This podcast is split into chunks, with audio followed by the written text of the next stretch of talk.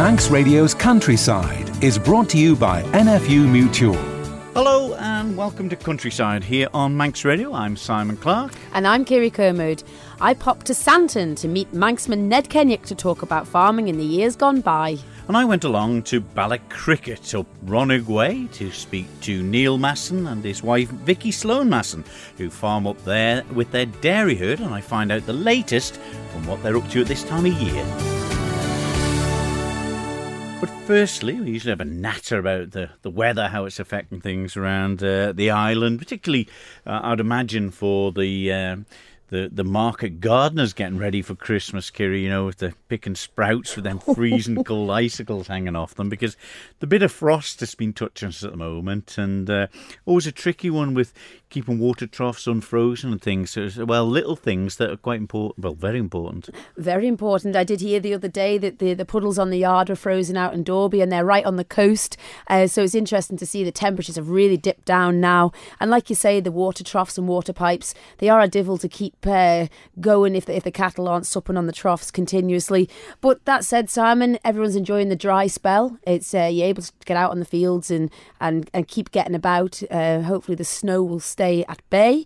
But um, a busy time on the run up to Christmas uh, in full winter routine feeding now. It certainly is. Well, to find out the latest news from a couple of the very successful breeders and dairy farmers on the Isle of Man, I went along to Ballycricket and spoke to Neil Masson, his wife Vicky, and got the latest news about what they're up to at the farm at this time of year. Um, well, we're we're headed into Christmas, so a lot of the stock are in. We've still got a, a few head of stock out. Um, so it's busy really of feeding and clearing up after them every day. It's been a, a funny time weather-wise, though, with the with all the rain that we've had, and the fields were pretty boggy and everywhere you're trying to get to. Now it's a bit more chilly and crispier. And I mean, do the cows find it difficult to adjust to the different weather conditions? They actually prefer it cold. A cow in milk um, runs a higher temperature when she's producing milk, so they prefer the cold really.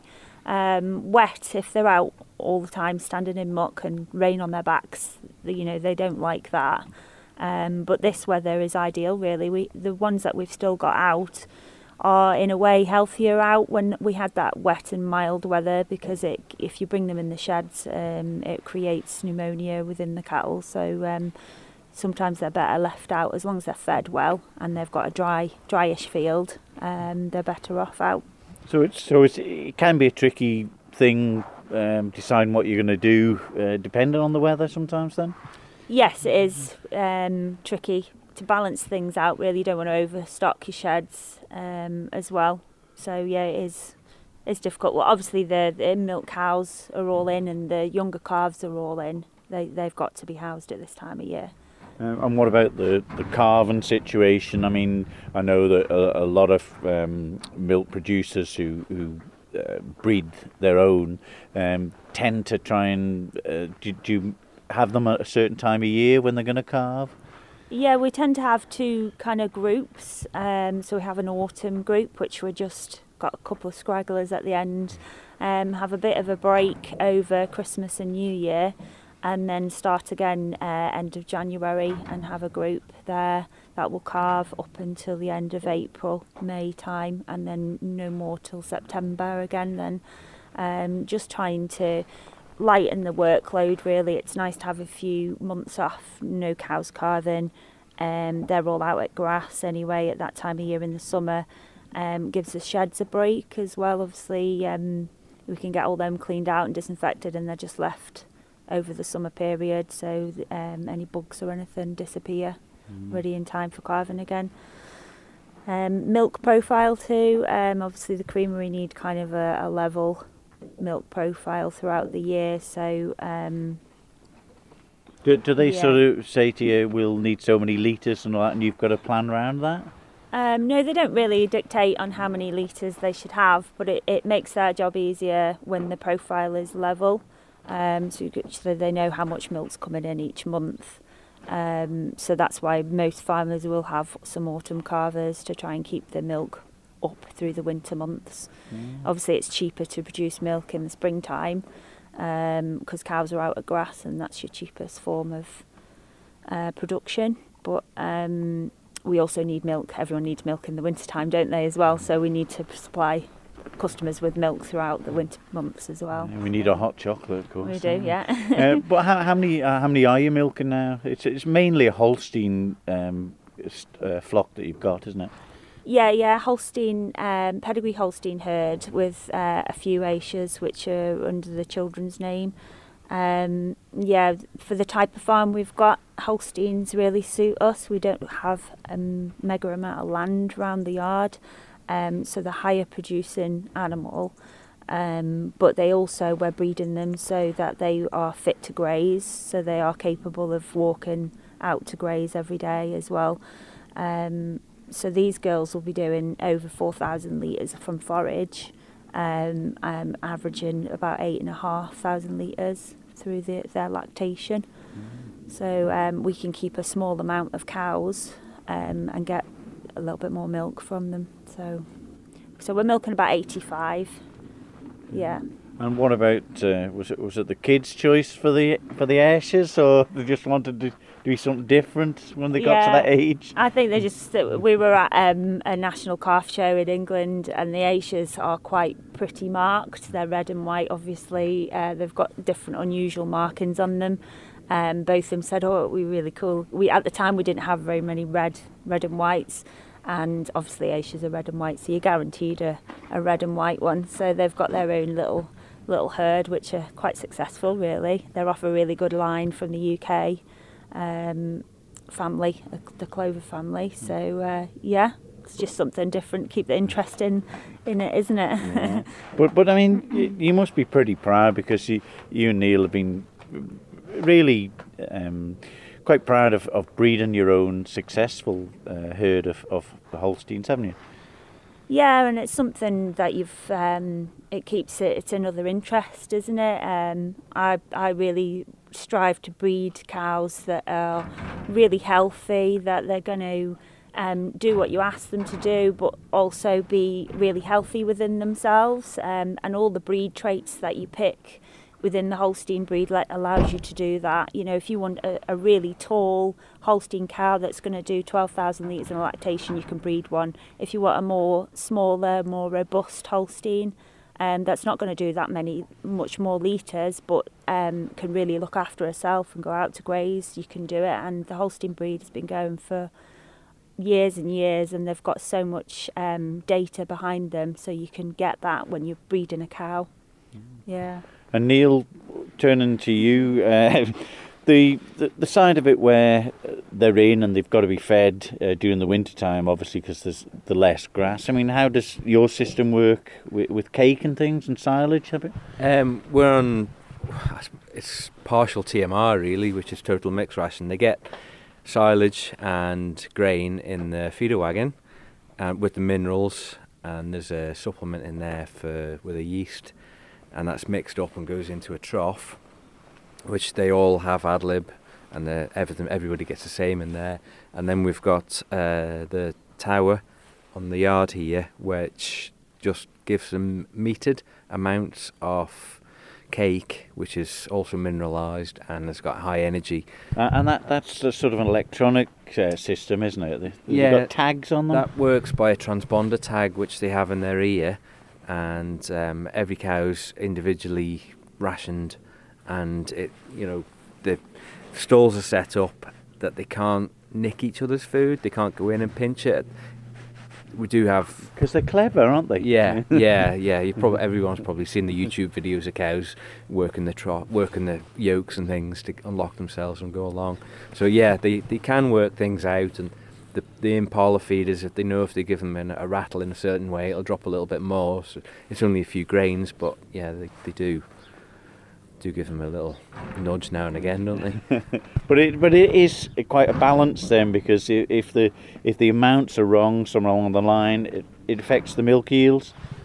Yes, and uh, quality and um, everything's monitored at the moment. The urea in the milk is. Uh, is monitored every every week, uh, sometimes twice a week, and um, yeah, everything's just sort of streamlined as possible. Really, um, it sounds.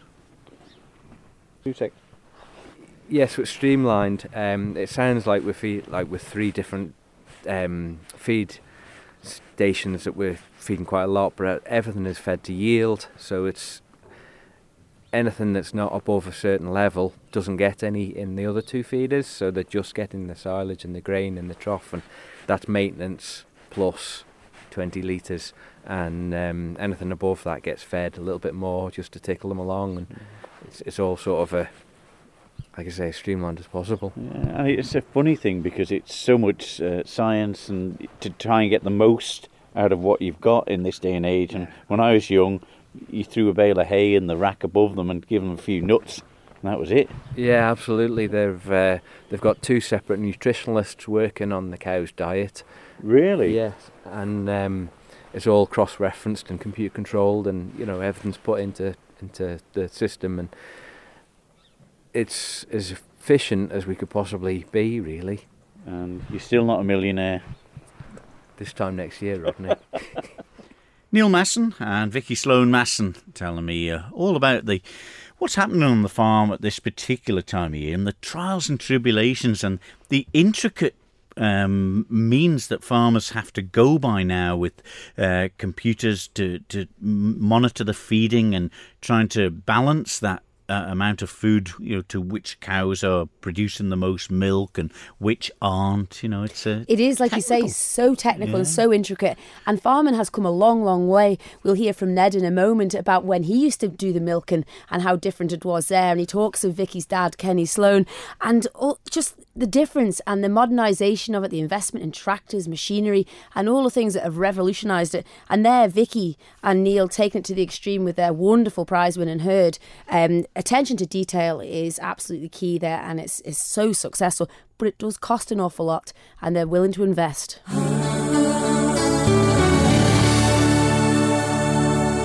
You're listening to Countryside here on Manx Radio with Kiri Kermode and myself, Simon Clark. Well, we heard from Vicky and Neil earlier in the programme, modern farmers with all the modern uh, technologies that they need really, because obviously it's all labour saving, and it wasn't quite that uh, in Ned Kenyick's days, Kiri. Absolutely not. Uh, Ned talks of many stories of years gone by and how much he enjoyed farming growing up here on the Isle of Man. I popped down to Port Grenaugh there one evening to catch up with Ned to just have a, a reminisce of the years gone by. Well, here we are down at Port Grenaugh with Ned Kenyick, uh, a commissioner, a farmer, and a man of the countryside. And it's cold out there now, Ned. Aye, but it's winter time, isn't it? If we're going to have winter, let's have it in the winter time and let's have summer in the summertime when you want to make hay. Stanley yeah. Gelling said to me one day, there's no point in, don't be afraid to cut hay when it's raining because that's not when you want the drying. You, you want the drying when you're rooking. Well, that's a fair point, isn't yes. it? So you little things like that you learn, mm-hmm. and and every year is different. But the cold weather, it's it comes in winter time, and you accept. But we don't get winters as cold as we used to. We no. don't get nearly as much east wind now. I can remember, uh, we didn't have modern day apparel them days. The best we had was an army overcoat out of nuisance. Oh my word! and that said, everyone's layered up to the max now with all the, right. the puffer and the feathers and all sorts. But them overcoats would stand three days rain. Well, I know. They would stand, but it took three days for them to dry out again. and that said, Ned, is the snow on its way? I wouldn't be afraid. To, I wouldn't. I, I don't particularly like snow. As soon as it snows, first thing I think about is the sheep that stuck up on the mountain. The mate has gone poor. There's not much bite in the grass, and they've got to survive up there till Easter. And I do feel sorry for the sheep up on the mountain. In the same way that when I'm driving down through Sulby or in in in uh, Maughold in Ballajora, and you and you stop and look at the fields that go up from the road, and they're nearly going straight up, and you're thinking to yourself, there were some poor horses had to cart dung up to the top of them and plough them and ridge them, and and they had no, they had no other way of doing it. Isn't that hard to believe? The horsepower was the horses, you know, and the farmers then, they got stuck in and they did some hard days graft. That's right. And we got through the work. I can remember one year, I, I went to work at Ballygarrican when I was just not much more than 14. I abandoned school. I didn't leave school. I abandoned it.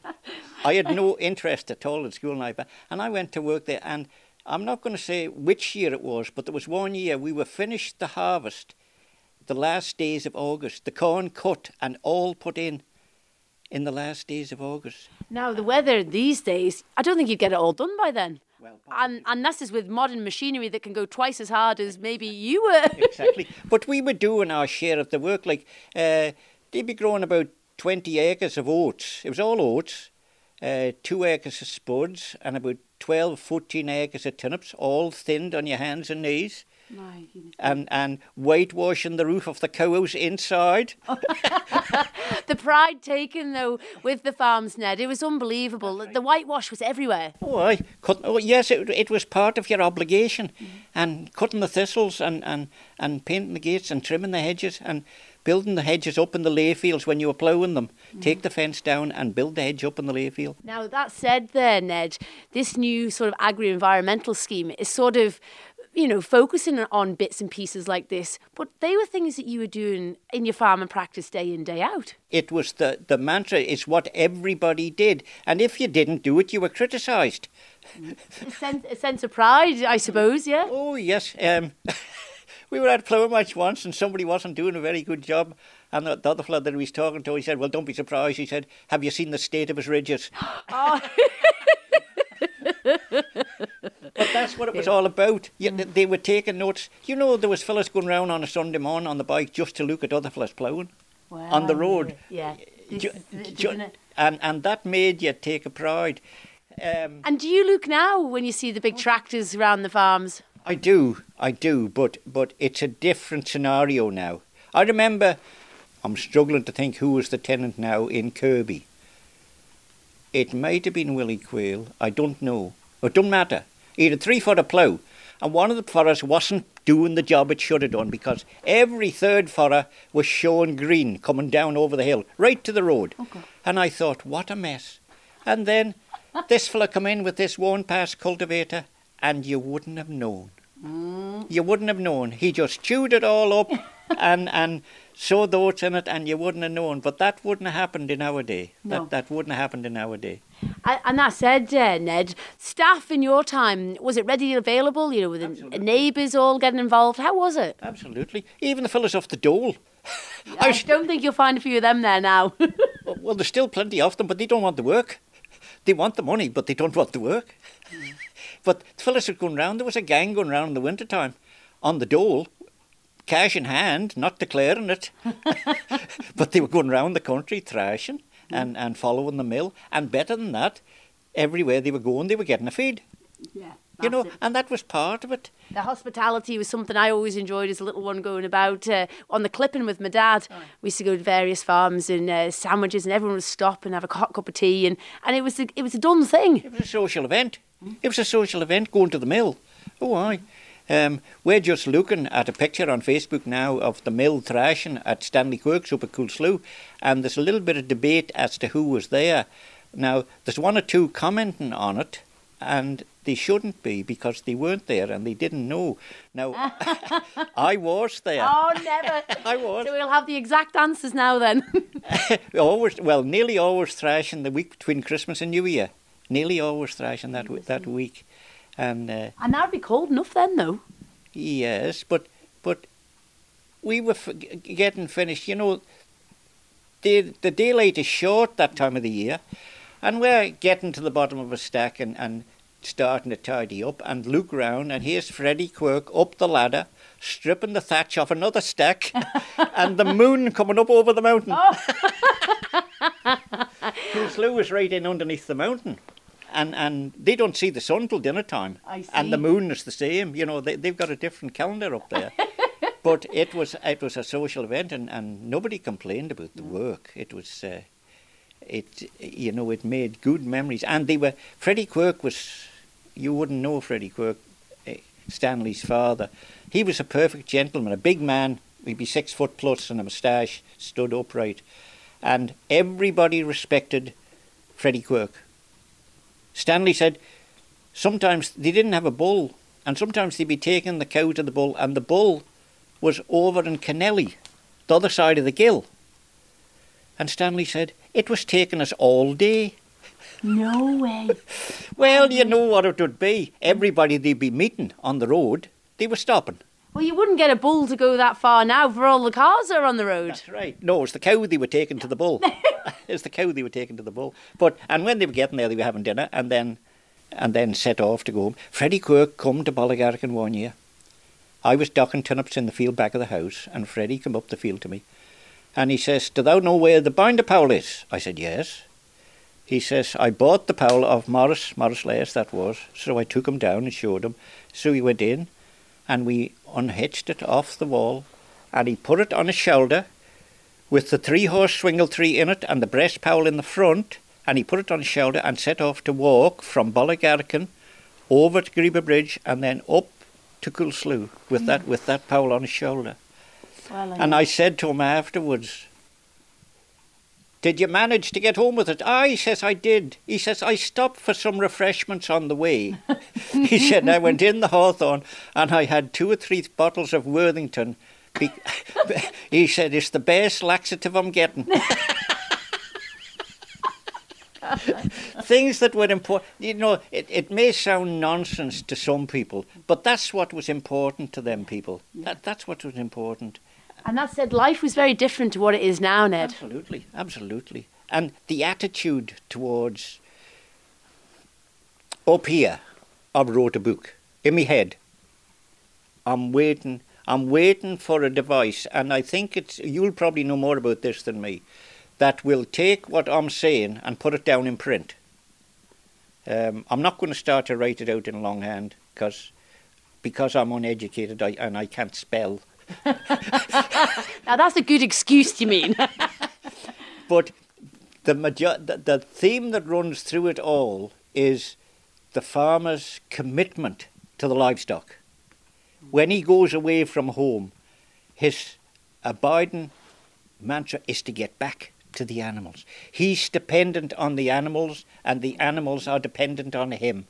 And it's a it's a relationship that you cannot buy, you cannot learn. You you you've either got it or you haven't got it. Mm. I remember John saying once when when Graham Watterson won the Supreme Award at the show, and the first thing he done when he said he kissed the beast, and John said it may seem like nonsense, but it showed his commitment to the animals. And you've got to have that. You've got to have that. You know, you've got to go out at night and, and give them a bit of supper before you go to bed. Mm. And, and in the morning, people make nonsense of it like we always done the feeding for breakfast in the morning. Now that was that done two things that was worthwhile. First of all, you you fulfilled your obligation to the animal, but it also give you an appetite for your own breakfast when you come in. there we are. That was a wonderful chat with Manxman Ned Kennick down at Port Grenaugh. Yeah, and uh, just so passionate about explaining uh, yeah, his love of the farm and the animals that he still has, isn't it? It's never gone. It's never gone. Like you said there, it never, never goes. You're responsible for them, and and they responsible for you for a living. As he was growing up on the on the family farm there out in St John's, and it's just wonderful the stories and the names and how the community was back then, and and how it's changed somewhat since. Um, but always remaining positive. There was Ned. Yeah, it's the way that they they close their eyes and sort of look to the sky, and and the smile comes on their face when they remember telling you about it, isn't it? It's so heartwarming. It is really, really was, Simon, and an absolute pleasure to listen to him. And hopefully, we will have a little bit more as we go on. But like he says, he wants to write a book, and uh, the memories he has in his well. 80 odd years, maybe, may we say it? Um, a, a delight uh, to, to, to be privileged with an insight in, in the years gone by. It was a lovely chat. Great stuff.